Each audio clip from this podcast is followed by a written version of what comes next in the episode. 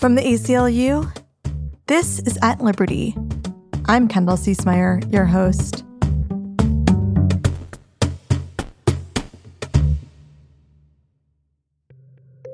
On February 16th, the Alabama Supreme Court ruled in a case granting a frozen embryo fetal personhood. That is, they gave an embryo rights consistent with a person living in the United States. If that sounds bananas, it's because it kind of is. While this marks the first time a frozen embryo was granted personhood, it's not the first time that we've seen anti abortion lawmakers elevate and amplify this idea of so called fetal personhood in an attempt to strip rights away from people who can become pregnant and people who already are pregnant. Now, this decision out of Alabama, while it's contained to the state, is making waves across the country for what it means for Alabamians, yes, but also for what it can mean for the future of reproductive rights in the United States more broadly. Joining me to discuss is Alison Mollman, the legal director of the ACLU of Alabama. Alison, welcome to At Liberty and thank you so much for joining me. Thank you for having me. So, Alison, just a little over a week ago on February 16th, the Alabama Supreme Court ruled in this case granting a frozen embryo fetal personhood. Take us back to this ruling and this case. So many of us have seen the headlines, but first things first, how are you all holding up? Yeah, it's been a really challenging week in Alabama. Um, the Alabama Supreme Court's opinion really created a lot of uncertainty in the state for families and even for attorneys, where um, it's hard to know the full impact of this opinion and also to figure out the solutions for it. But it's something that we've been really working on closely at the ACLU of Alabama with our community partners. Yeah. Could you, at a high level, just tell us at first what we need to know about the ruling in Alabama? Yes. So um, back in 2018, the legislature passed a bill that put it to the voters to vote on a constitutional amendment about what the sanctity of unborn life in the state is. So that constitutional amendment was passed after that bill in 2018.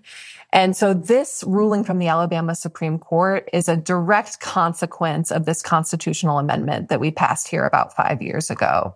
Although this case had to do with a wrongful death statute in civil litigation, it has consequences beyond that. It has consequences for our criminal code um, because it all gets at what the definition of an unborn child is under Alabama law. Thank you for that. I think it's helpful to just even understand where this is coming from. Because as I mentioned, a lot of us have seen the headlines, but to even know where it originated. So now I want to understand more about what's been happening since the decision. We've seen in the immediate aftermath a variety of hospital systems in Alabama pause their patients' in vitro fertilization treatments or their IVF treatments. IVF, we know, is a critical way for people to have children and to build their families, particularly queer and disabled people. It's only been a matter of days, but what has happened in Alabama since the decision? Since this decision, we have seen outrage from both political parties. So the Alabama Supreme Court, um, their decision effectively has shut down IVF. And although we have seen some conservative groups coming forward saying that, you know, Steve Marshall, our attorney general, has said that he's not going to prosecute people, that hasn't been enough for the clinics. And um, in large reason because there's our law has set forth now that unborn children include extrauterine fetuses.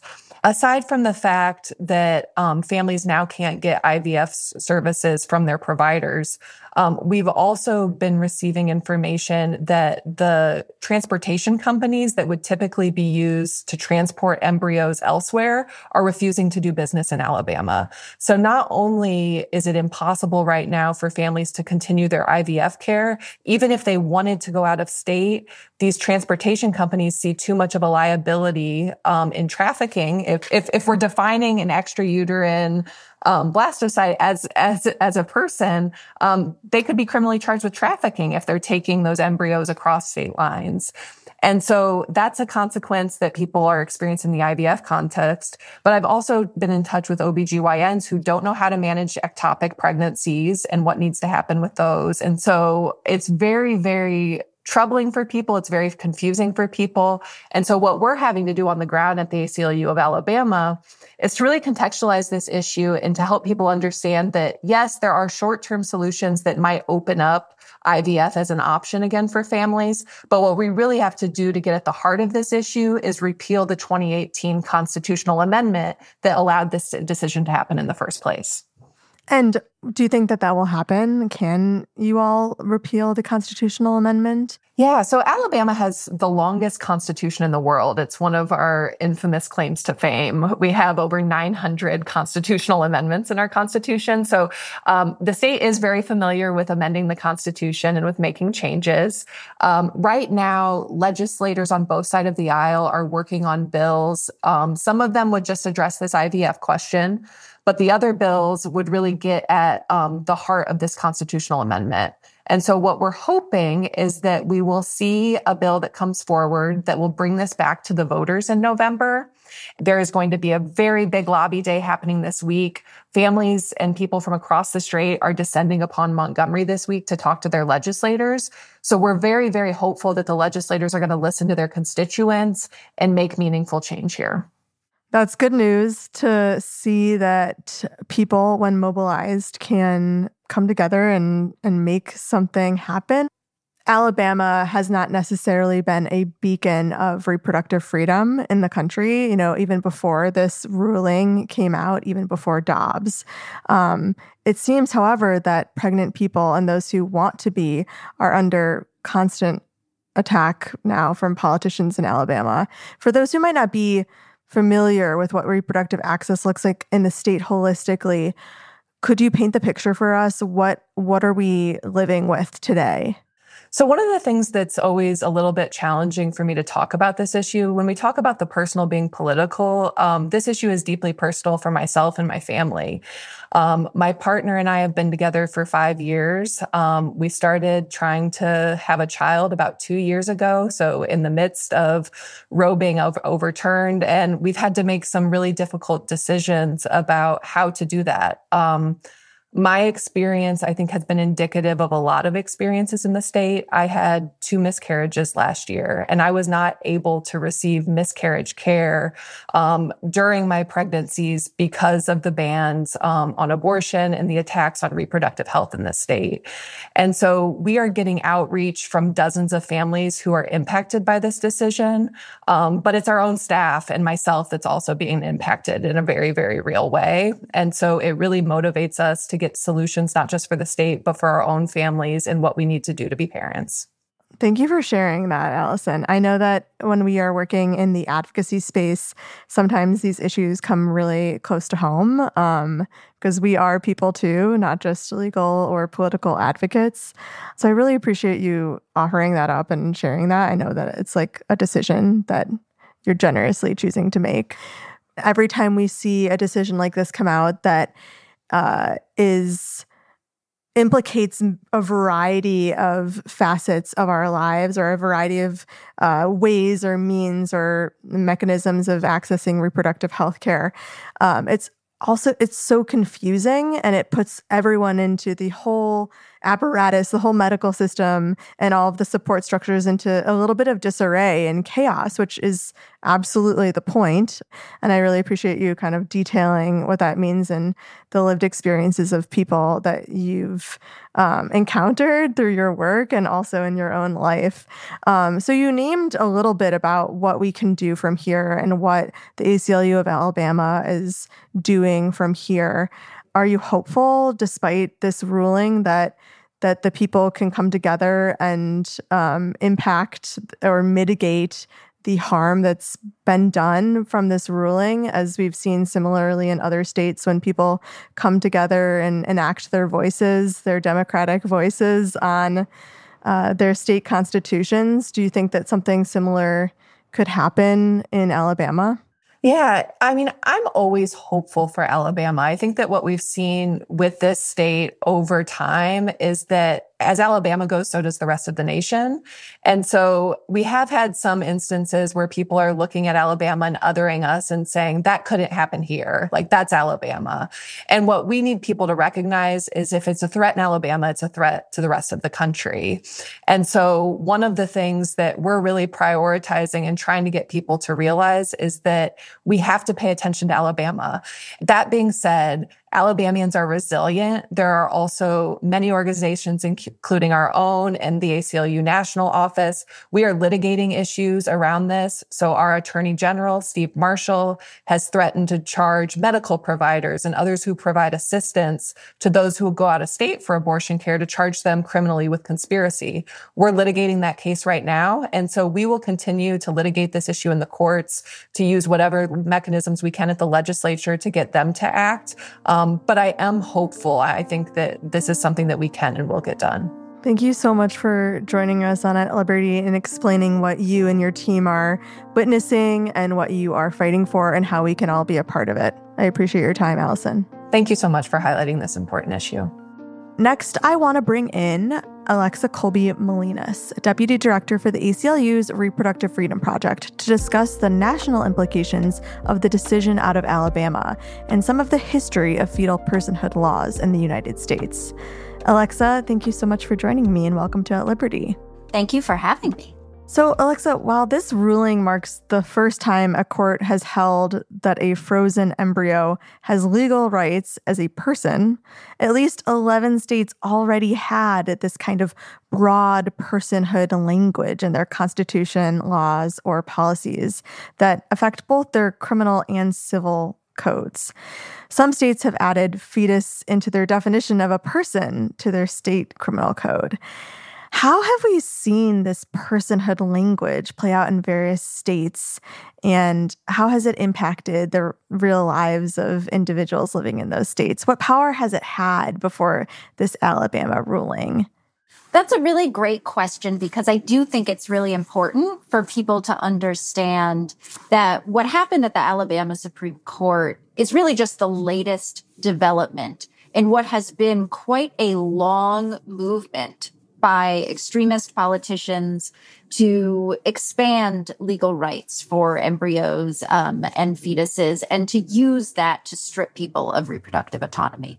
So, as you mentioned, the so-called personhood can really take any number of forms, right? What happened in Alabama recently was the interpretation of a statute that never mentions embryos or fetuses, but they used a different constitutional amendment to influence how they read other statutes. Sometimes, though, we do see laws that are explicitly passed to give legal rights to embryos and fetuses. So, for example, many states have uh, fetal homicide laws, laws that directly relate to um, and create a homicide crime for killing an embryo or fetus. And you asked sort of what impact has it had on people?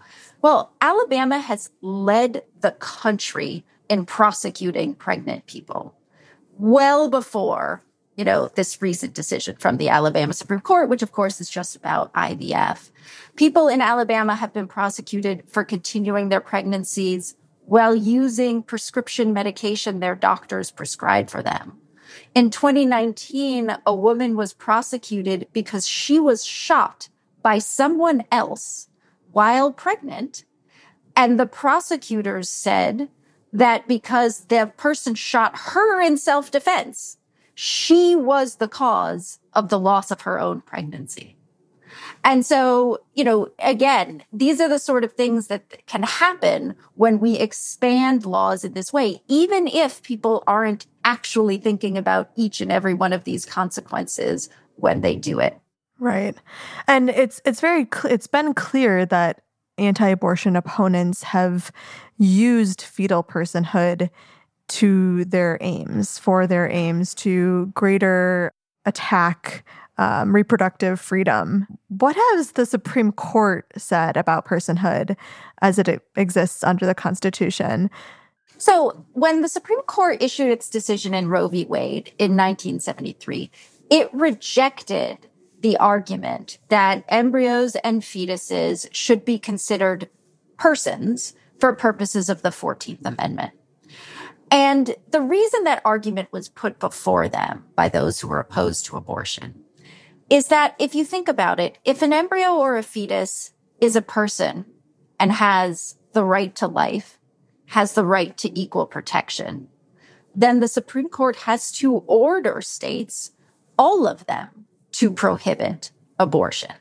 And so I think it's important to recognize that while personhood and, and granting legal rights to embryos and fetuses, it's never just going to stop with abortion. It is definitely intimately tied to the anti-abortion movement because anti-abortion politicians see this as a tool. We know that what anti-abortion politicians are doing is trying to push what's happening in Alabama, what's been happening in other states, to push and push and push until it creates a tipping point where they believe that the Supreme Court will ultimately reverse that decision. And while we've seen the Supreme Court say that about personhood as it pertains to the Roe v. Wade ruling, they seemingly dodged addressing personhood again in their Dobbs decision.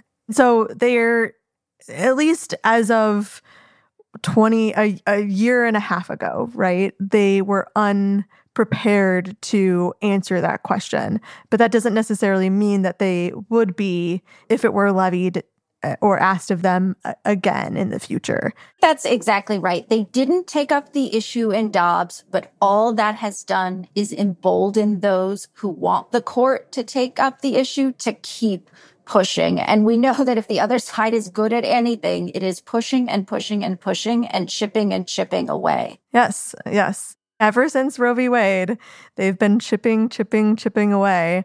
And, you know, hopefully we will turn the tide and prove that they will, you know, be unsuccessful in their future pursuits. But while this decision we, as we understand it, is contained to Alabama.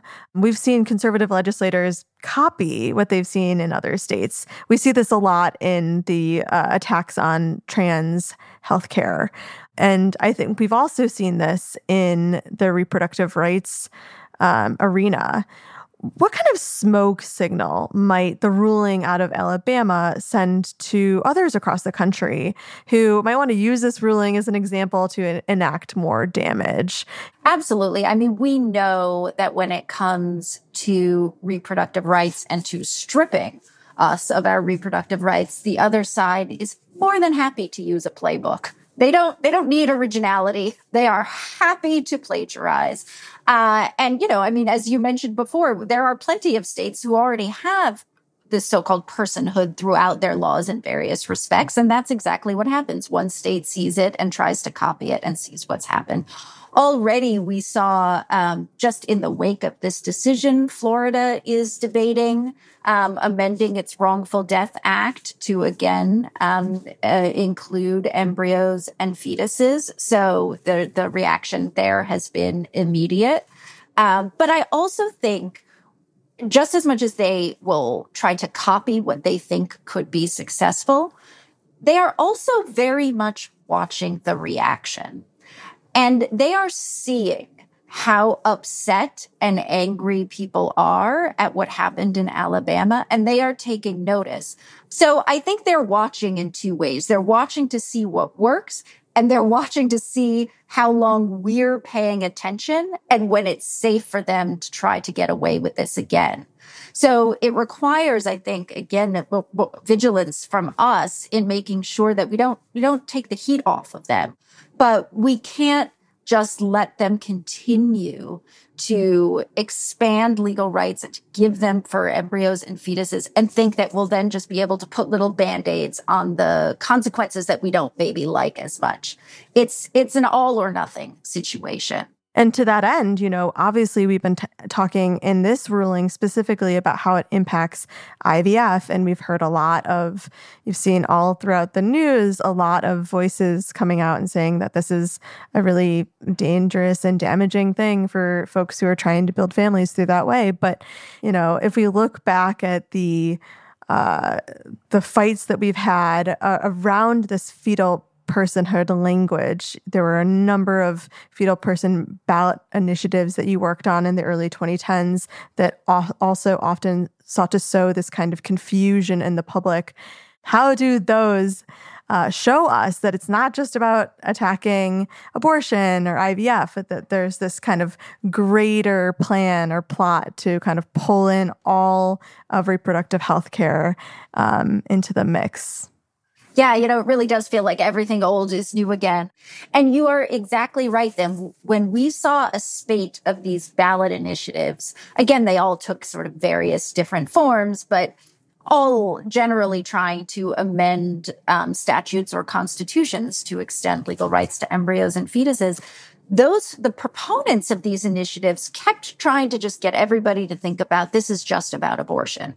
But when you explain to people that it's not just about abortion it is also about um, access to other forms of reproductive health care it's about access to contraception. It's about access to ivf it's about weaponizing the embryo or fetus against the pregnant person, right? If an embryo or a fetus has rights, and if you think about it, when someone is pregnant, every act or omission they do has some kind of impact on their pregnancy. What if they can't afford prenatal care? What if they have to work a job where they're on their feet all day? What if they need, you know, their doctor prescribes bed rest, but they literally will lose their home and not be able to feed their children, right? All of these ways that if you give legal rights to embryos and fetuses that can be weaponized against the pregnant person. That's exactly what these laws do. And so when you're able to convey that to people, oftentimes courts would prevent these ballot initiatives from ever even getting on the ballot. Um, often they just couldn't get the signatures they needed to get them at the ballot. And when it got to the ballot, um, they were often, you know, almost always defeated, including in states that, you know, people might think of as red states, conservative states, where they think people would support this. But, you know, as as we know from what's happening in Alabama, this is not popular anywhere. Alexa, how would you answer someone who says, you know what, this is in Alabama it might copy to Missouri, but I live in a blue state. I'm safe. As I, you know, was explaining before, the people who are pushing this agenda of personhood, they are not willing to stop within state borders. Just like the people who overturned Roe v. Wade are not content with just trying to ban abortion within their own states. They are pushing for a nationwide ban on abortion and they are trying to use personhood to do it. And when they get that, if they get that, and I hope they don't, but if they get that, then it's going to affect all of us everywhere, even if we think that we are somehow immune from these political tides. It is going to affect people wherever they live, and it's going to impact everyone's ability to access reproductive health care. So it's really not something where we can just, I mean, we shouldn't do this anyway, but it's not something where um, we could just say that's not my problem because the people who are pushing this are very much trying to make it your problem. And if they're successful, then it will be too late. Yeah. Thank you for being really clear about that because I think that's really important. Um, it can, I, there's so much going on in the world and it's exhausting, but I think it's important just to like be really clear that this has implications for everyone in our country. And uh, it's important that we don't uh, turn our attention this new ruling out of Alabama comes in addition, speaking of exhausting, to other reproductive freedom fronts that we are currently fighting.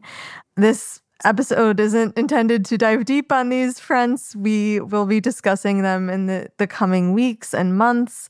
But could you remind us at a high level of the other big fronts that we are fighting on? Yeah, absolutely. They're continuing to chip away. And again, they are really not content um, to just stop at Dobbs because the politicians are not going to be content until they have banned abortion nationwide.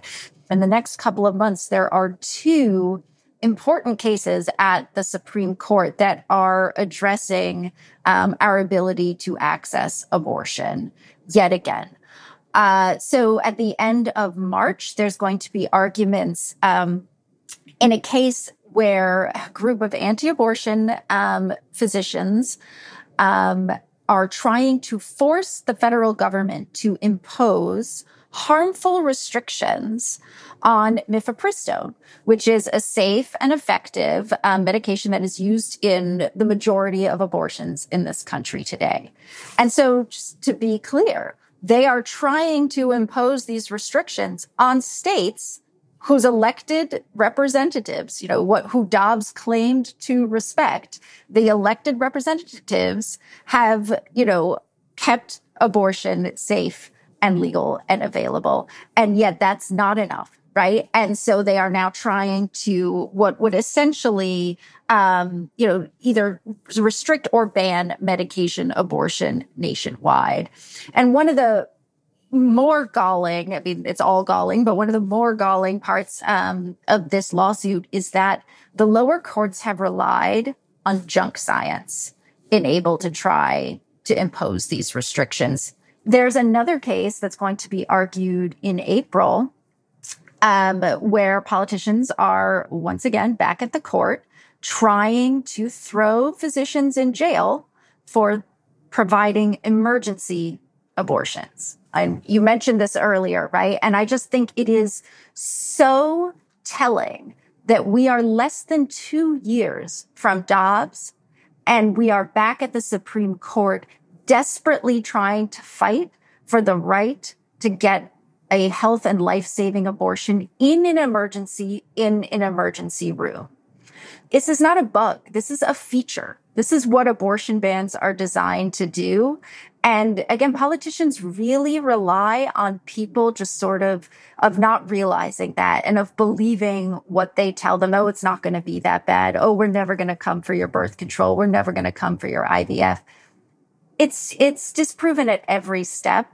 This is, you know, I, I always think of the quote when people show you who they are, believe them. I think we really need to apply that um, to anti-abortion politicians uh, because they are showing us again and again and again. yeah. Oh, I mean, I have to say, even reading about um, the ruling out of Alabama just sends, sends shivers down my spine for sure.